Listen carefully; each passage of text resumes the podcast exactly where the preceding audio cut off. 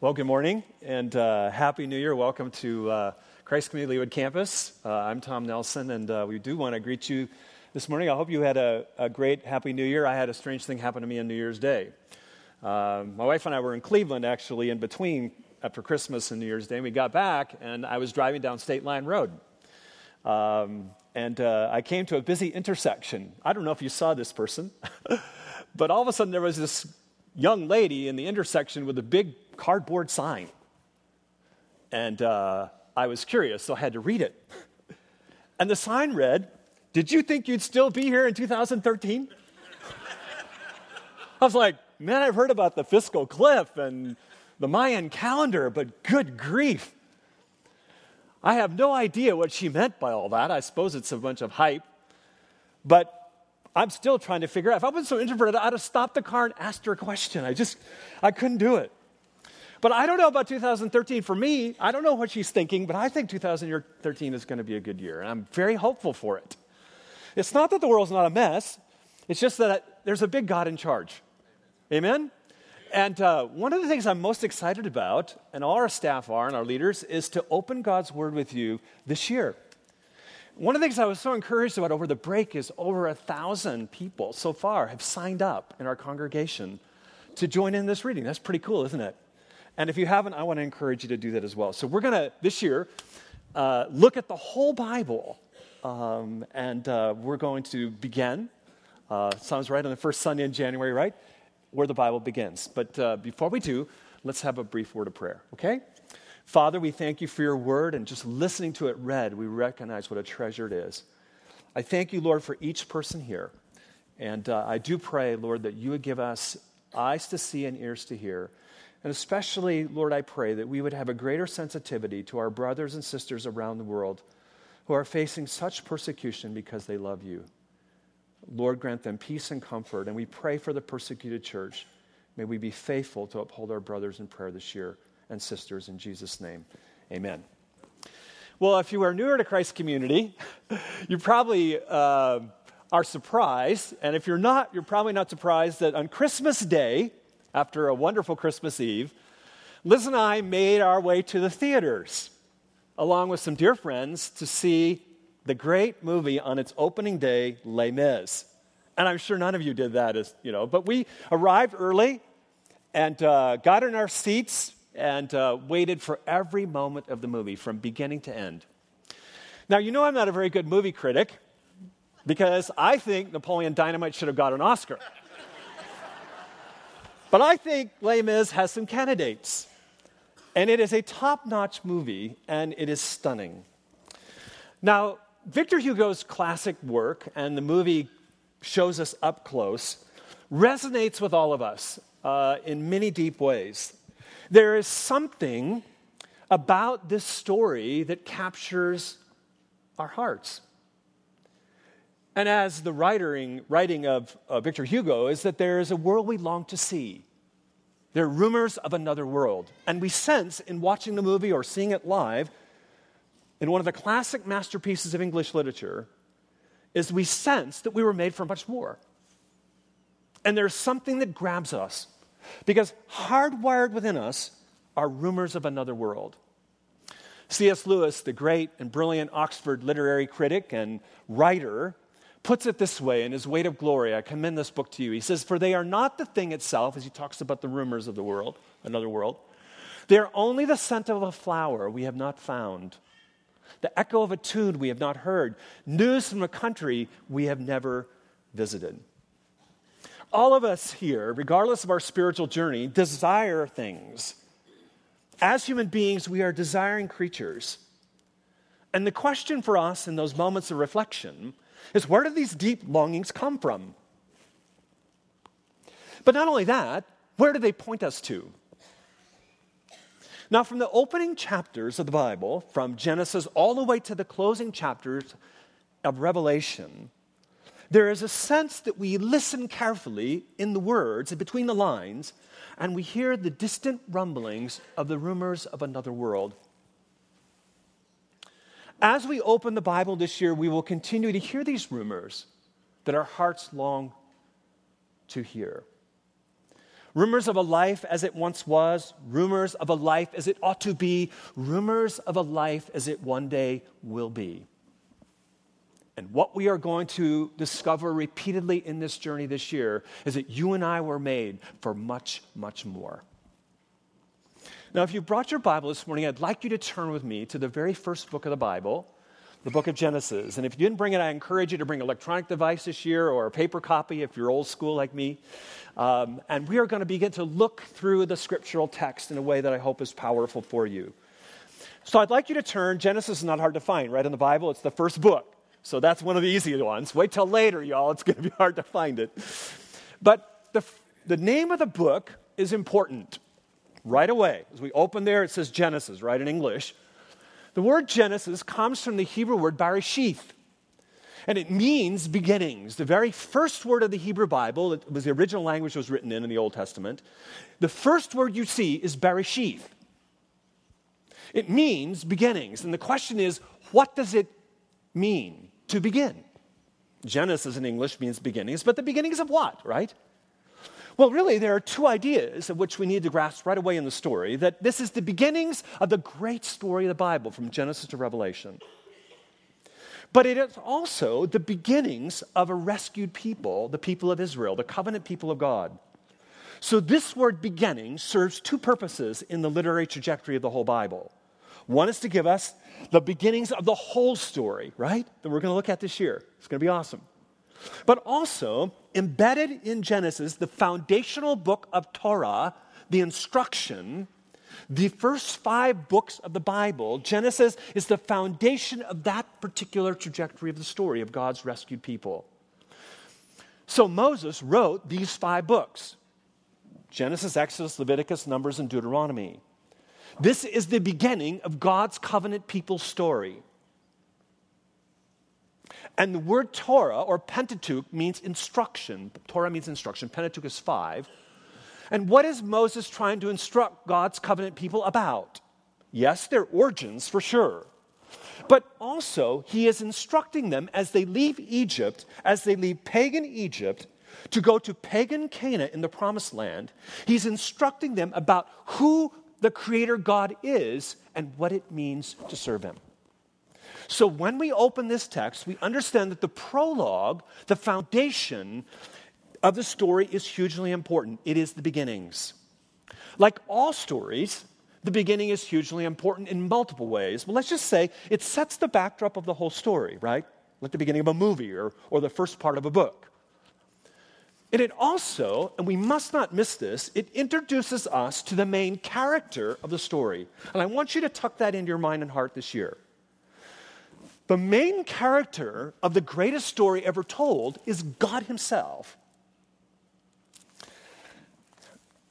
So, how do we understand Genesis 1 through 3? Genesis 1 through 3 is the beginnings of the story. What I'd like to suggest for your thoughtful reflection is the way to begin to enter this story. Genesis 1 through 3 has two big ideas. The first idea is that there was a time when it all began. There was a time when it all began. The second big idea of Genesis 1 through 3 is there was a time when it all went wrong. So if you're following the flow of this morning's message, that is the way I want to go. First, there was a time when it all began. This is chapter 1 and 2. When you look at chapter 1 that we heard beautifully read this morning, you will notice a threefold progression. All the way through the scriptures, there's all kinds of threes. Very important because they echo the triune God. Genesis 1 is brilliantly laid out in a threefold progression. First is creation prologue, then creation progression, and then creation crescendo. Prologue, progression, and crescendo. Let's look at the prologue, verses 1 through 2. Let me read this again and listen carefully. In the beginning, God created the heavens and the earth. The earth was out without form and void, and darkness was over the face of the deep and the Spirit of God was hovering over the face of the waters. So much is packed in this prologue, it is stunning. But what we want to see as we enter this story is that chaos moves to creation, but it doesn't do it on its own accord. What we notice from the text is in the beginning, God. So, what we see in the prologue is God is the main character. Why is this so important? Well, in the cultural context which Moses wrote this book, the world around it from Egypt to Mesopotamia, if you've studied ancient history, was filled with a polytheistic view of the world. There were many, many gods. So, this prologue is in stark contrast to any other kind of creation story of all of antiquity. It stands out in stark contrast in its structure and its meaning. We don't want to miss this as thoughtful readers. The prologue of Genesis does not affirm a polytheistic view of the world, but rather monotheism. In other words, the main character, this is not the kind of English we use, but it's the Hebrew, is the God. In the beginning, the God. Okay? I don't want us to gloss over that. And what does this prologue say about the God? Three things very quickly bedrock truths. First, God is outside of time. In the beginning, God. So the structure of the Hebrew language says the beginning was not the beginning for God. And that's important to understand about his eternality. Okay? God is outside of time. Secondly, God is the unique creator. If you look at your English text, it says, In the beginning, God created. This little verb in Hebrew, created, translated in English, created, is only used of God as its subject throughout all of the Old Testament. Why is that important? That is so important because humans cannot create like this. That God, the one true God, is a unique creator because he can create something out of nothing. That's what it's saying, just in the first few words. But third, notice, he is the creator of all things. Do you see this little text? The heavens and earth. It's a literary structure of the ancient language to describe two poles of things, heaven and earth, and the idea is everything in between. We would say something like this uh, it's, uh, you know, like the whole kitchen sink, including the kitchen sink. That's exactly what the Hebrew writer says. Everything, and the New Testament will highlight that Christ, in all things, everything will be created through him. So it's all things. Now, notice also, again, some of you say, wow, you know, there's a lot in there. there is. But notice there's not an apologetic or a defense for God's existence. Do you see it?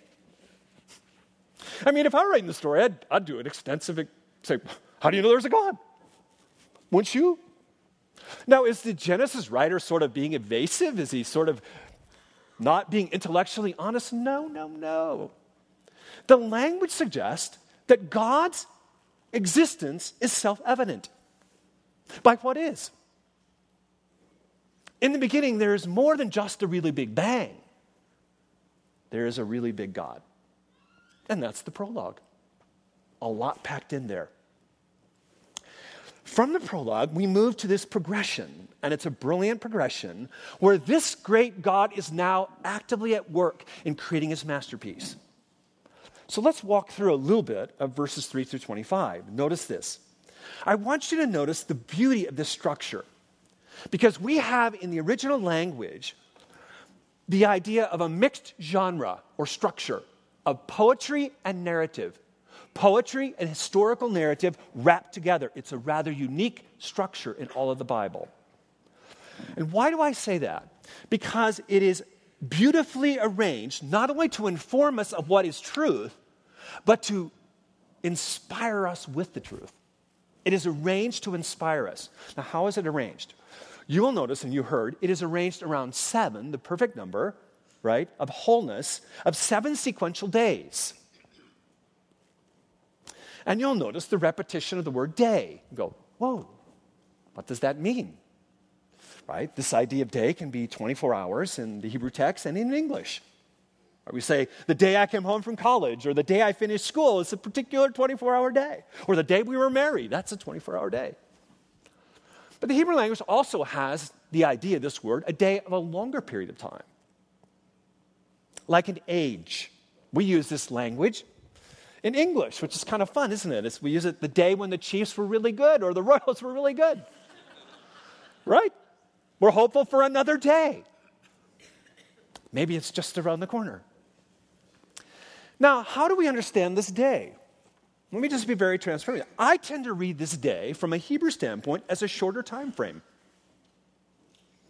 I think it best represents the flow and structure of the Hebrew text 24 hours.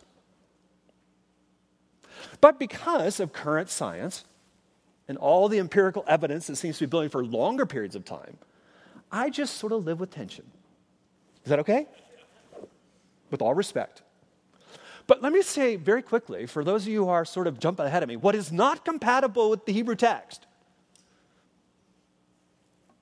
is an atheistic assumption of unguided evolutionary processes from nothing to something.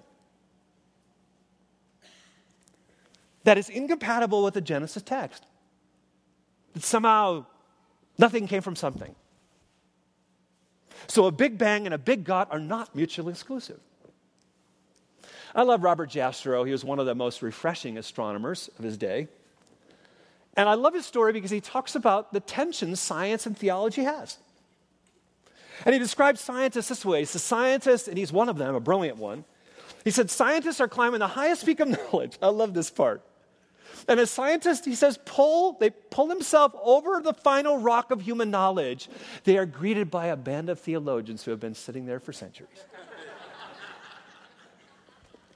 and what I'm saying is, science is very important to human knowledge. The biblical worldview births science in a rational world. We are pro science as Christians.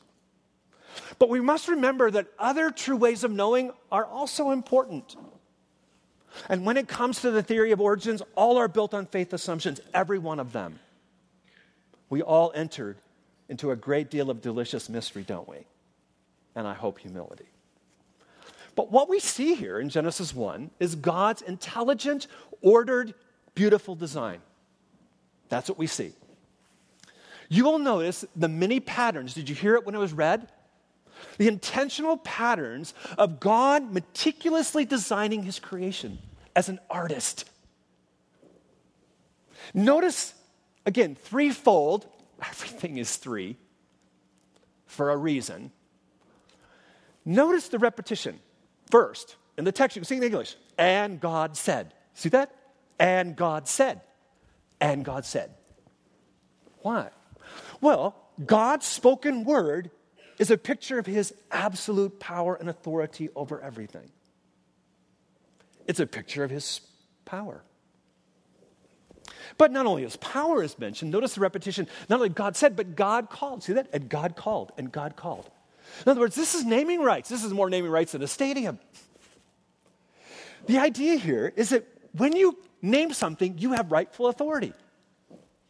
Right? Kids, you present a paper at school, you write the paper. It's your intellectual property. You might not want to admit it. Uh, but you hand in a paper at school and you put your name on it and you can name it. Right? If I came up to you and said, Let me name your paper, you go, Who are you? Why? Because when you create something, you have the right to name it and you own it. That's true of a work of art. That's what Genesis is saying. God calls it because he owns it. He has all the authority to name creation. But don't miss the last part. And God saw, see that? And God called. But notice where this text goes. And God saw that it was good. Every, after every day of creation, you see this word good, good, good, good. And then when the day six hits, very good.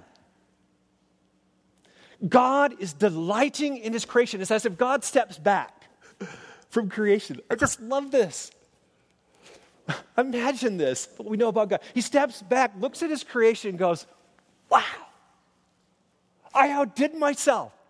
It's like God gives himself a standing ovation. I don't know how God does this, but it's standing ovation good. That's the idea. He is delighting in his work. This is awesome, God is saying to himself.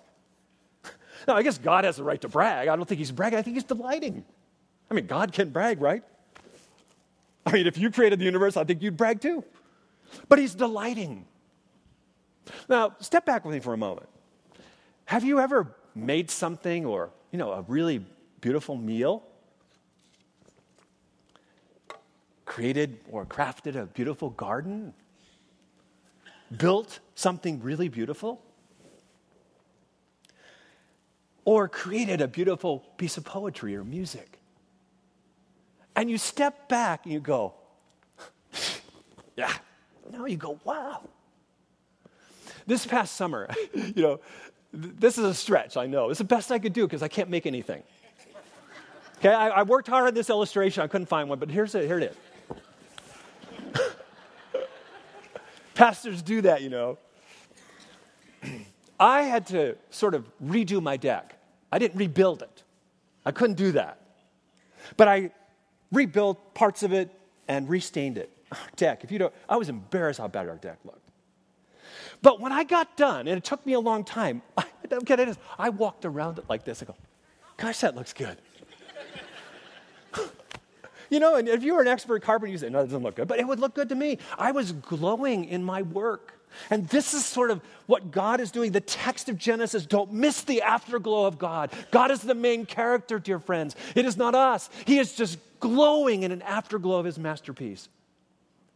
That's the Hebrew picture. God does not talk about himself or his work here. Do you notice that? I mean, if I were God, I would put that in the text. God, look at me. Uh uh-uh. uh Why? Because his brilliant works proclaim it in a burst of praise. This is the psalmist says, The heavens declare the glory of God. Isn't it amazing? God speaks all over Genesis 1 without speaking until he gets to man. I love that. The more we learn about the intricacies of inner space and outer space and the massive beauty of God's creation, the more in awe we are. One of the things I love to study is astronomy. And one of the places I love to go are planetariums and natural history museums. And one of the finest in the country is Adler in Chicago. I remember being there not too long ago, and above this extraordinary display of the nursery of stars, it just blows my mind. There is 18th century Immanuel Kant, that German philosopher I know you've been reading in your quiet time. His words are over this picture. And the words of Immanuel Kant are these Two things astound me most the sky above me and the moral law within me. Whether Kant knew it or not, he was echoing Genesis 1. And notice he emphasizes in awe of who he was made in the image of. Because the moral law within us, as Lewis tells us, speaks of the moral lawgiver. Notice now how Genesis 1 builds to the crescendo. Do you see that? Creation's crescendo, the crown of creation is us. Look at 26 to 28. Then God said, notice the interaction, let us make man in our image. It's the first time he breaks there's any conversation here and all that mystery. After our likeness, and let him have dominion over the fish of the sea, and over the birds of the heavens, and over the livestock, and over all the earth, and over every creeping thing that creeps on the earth. So God created man in his own image. In the image of God, he created them. Male and female, he created them, and God blessed them. And God said to them, Be fruitful and multiply and fill the earth and subdue it and have dominion over the fish of the sea and over the birds of the heaven and every living thing that moves on the earth. Wow, day six was a big day for God and for us. God is saying, Notice the change of language. This is not only good, this is awesome. Why would God gush over us when He doesn't gush over the rest of creation? I mean, if I were God, I would gush over the vastness of the universe. Why us? Well, several distinct design threads emerge in verses 26 to 28. Notice, unlike all other creation, humankind is created in God's image and likeness. Notice the repetition there. Three times in verses 26 to 28, the word created and the word image are brought together in a beautiful poetic symmetry. What does image mean? It means a pattern of similarity. We have this in our English language that when we look at a child, a son or a daughter, and we say, they are in a spitting image of mom and dad. They look like them, right? They're like a little mom or dad. They have manners, they have a sense of humor, likes and dislikes. This is the picture. See, being made in God's image does not mean we are little gods or ever be little gods. Not at all. But rather that we were created in a way that is distinct from all other creation. To be like God, to relate to God, to serve Him uniquely. Think about this. Unlike all of the rest of the creation, hardwired within us is a spiritual nature. Wow. There is unique intellect, personality, curiosity, conscience, morality. We could go all the way through that list. Notice here in verse 26, if you have your Bible open, that after asserting we are made in God's image or pattern, now the Genesis writer points to the purpose of that pattern, the divine plan. In other words, how we were designed allowed us to have a unique capacity within creation and a unique responsibility for creation. Do you see it? We are created to exercise dominion. That's a kind of a strange word. What that means is supervisory responsibility, kind of like being a boss in a company. You're not the owner, the stockholders are, but you have supervisory stewardship. That's the picture. That we were created to be supervisors of what God cares about most all of creation. And we were designed to do it. Notice verse 27. Verse 27 tells us that part of God's original design was to reflect his image with two separate but complementary genders male and female. For the Genesis writer, Gender is not a social construct. It is embedded in a timeless cultural or timeless creation design. Both genders uniquely and complementary reflect God's character, and you'll notice that it fits in the context of the literature to show that the bearing, the one who bears the image of God, will bear children, emphasized in verses 28. So the bedrock truth we have is we have been made in God's image, is really a big deal. It's a big deal in our lives, how we see ethics, and how we see our world. How many here are excited about tonight? What happens tonight? Downton Abbey's third season premiere. I've got hooked on it. I'm sorry, I know a lot of you have, because I heard about it.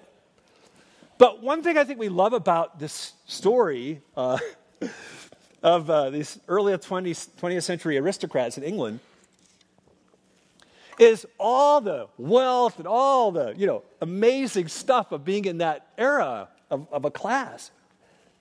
And we watch it. But i want to suggest no matter if you're a downton abbey fan or not that your worth is not based on how much wealth you have how much social class you have what you wear how popular you are in school or at work, how much you've accomplished. Your worth is based on who made you and the image you reflect. Embedded in creation is the inherent worth and sanctity of every human life. Young and old, rich and poor, educated and uneducated, born and unborn. So if you are struggling with your self image today, anybody struggle with their self image? There are times I do. If other kids at school seem smarter than you, better looking, more talented, more popular than you, or moms, if your kids aren't as perfect as your friends' kids are, or if your company is not reaching the numbers your competitor is, can I encourage you to get back to Genesis 1? and anchor your life there. You are created in God's image. You are the greatest masterpiece this world has ever known. Our distinct design is further elaborated in Genesis chapter 2. Let me highlight a little bit of it, how one and two connect together. And, and Andy Crouch, who will be coming to our conference in April, which I don't want you to miss, CG 2013, in his book, Culture Making, describes the relationship between chapter 1 and chapter 2, and he does it really well. He says, if Genesis 1 is the prologue, the grand scene, setting vision of the goodness of God's creativity and central place of his image bearers in the whole process, then Genesis 2 is where the story properly begins, again, as it relates to us. So in Genesis 2, as you read it and look at it, you will see several things. First, we encounter the first historical people, Adam and Eve. In Genesis 2:15 then, we see Adam being brought into the garden to work, that he was created with work in mind, to cultivate and protect creation. In 2:18, if you look at that text, you will notice that Adam's aloneness is highlighted. God's amazing provision of Eve is featured. And Eve is her role as an equal yet distinct complementary helper in accomplishing first the work Adam is called to do, emerges as a timeless design of creation and lays the backdrop for heterosexual marriage in verse 24. This is the integrity of the text. So, what a beautiful picture we have of God's design harmony, beauty, creativity, work, intimacy. This is the world we were created for. This is God's design. We feel the loss. We hear the rumors of another world when we hold a newborn child in our hand, as I held our newest member, Liam, just the other day, who was just born. We see it in a sunset. We hear it when we hear Handel's Messiah, rumors of another world that we were created for. But this is not the world we live in. Something has gone terribly wrong. No one says this better than Fantine and Les in I Dreamed a Dream. Anne Hathaway is brilliant in the movie here. I think she's going to get an, an award. Fantine, as you know the story in Les Mis, is at the bottom of the barrel of life. The bottom of the barrel, the black hole of despair. In the anguish of her heart, she laments. And in the song, she says, There was a time when it all went wrong. And that's Genesis 3.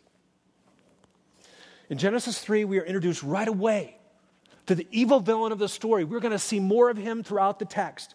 He is described here as the serpent. We'll learn later he is called Satan. He is very powerful in this invisible cosmic war. He opposes God at every turn. The serpent is the master of deception. He is hell bent on getting us to disobey God. And he gets Adam and Eve to do that, doesn't he? And they plunge into this cosmic conspiracy. In Genesis 3 4 through 5, what we see here is that Satan, the serpent, gives a bold faced lie. A bold faced lie. The serpent says to the woman, verse 4, You will not die. Surely you will not die.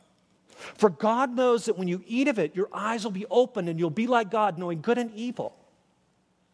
In chapter 3, Eve takes the bait, doesn't she? And she disobeys God, and Adam just willingly goes along with it.